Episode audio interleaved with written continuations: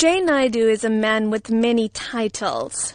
He was the minister without portfolio appointed by Nelson Mandela, a former anti-apartheid activist, and he's one of the key founding members of South Africa's largest trade union, COSATU.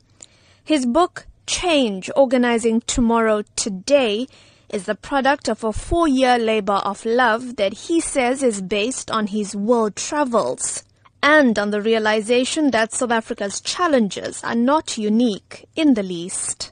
And so that's about unemployment, growing inequality, the technological revolution that has changed the very nature of work. Fewer and fewer people having more and more wealth. The growing inequality, the fact that 62 people in the world today control more wealth than three and a half billion people, or that three people in South Africa control more wealth than half our population. And these issues we need to confront and find solutions together by being open, by listening to each other. Naidoo speaks passionately about what he calls the growing discontent among young people, saying that unemployment and poverty are reasons enough for anger. A lot of older generation activists are starting to stand up and talk out against corruption.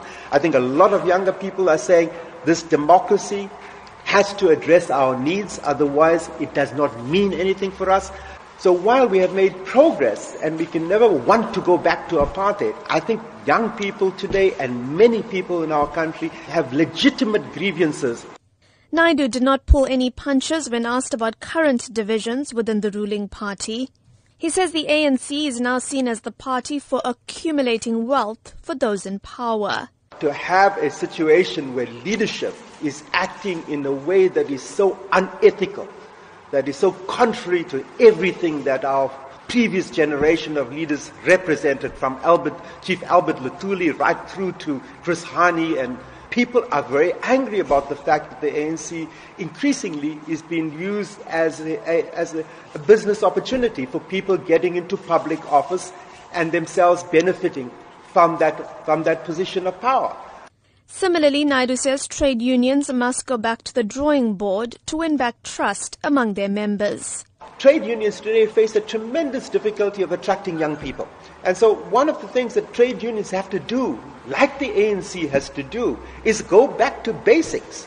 It's about addressing the needs of your members, of going to those factories, solving the legitimate grievances that people have on the factory floor today, about things that we thought we had solved unfair dismissals, low wages, bad working conditions.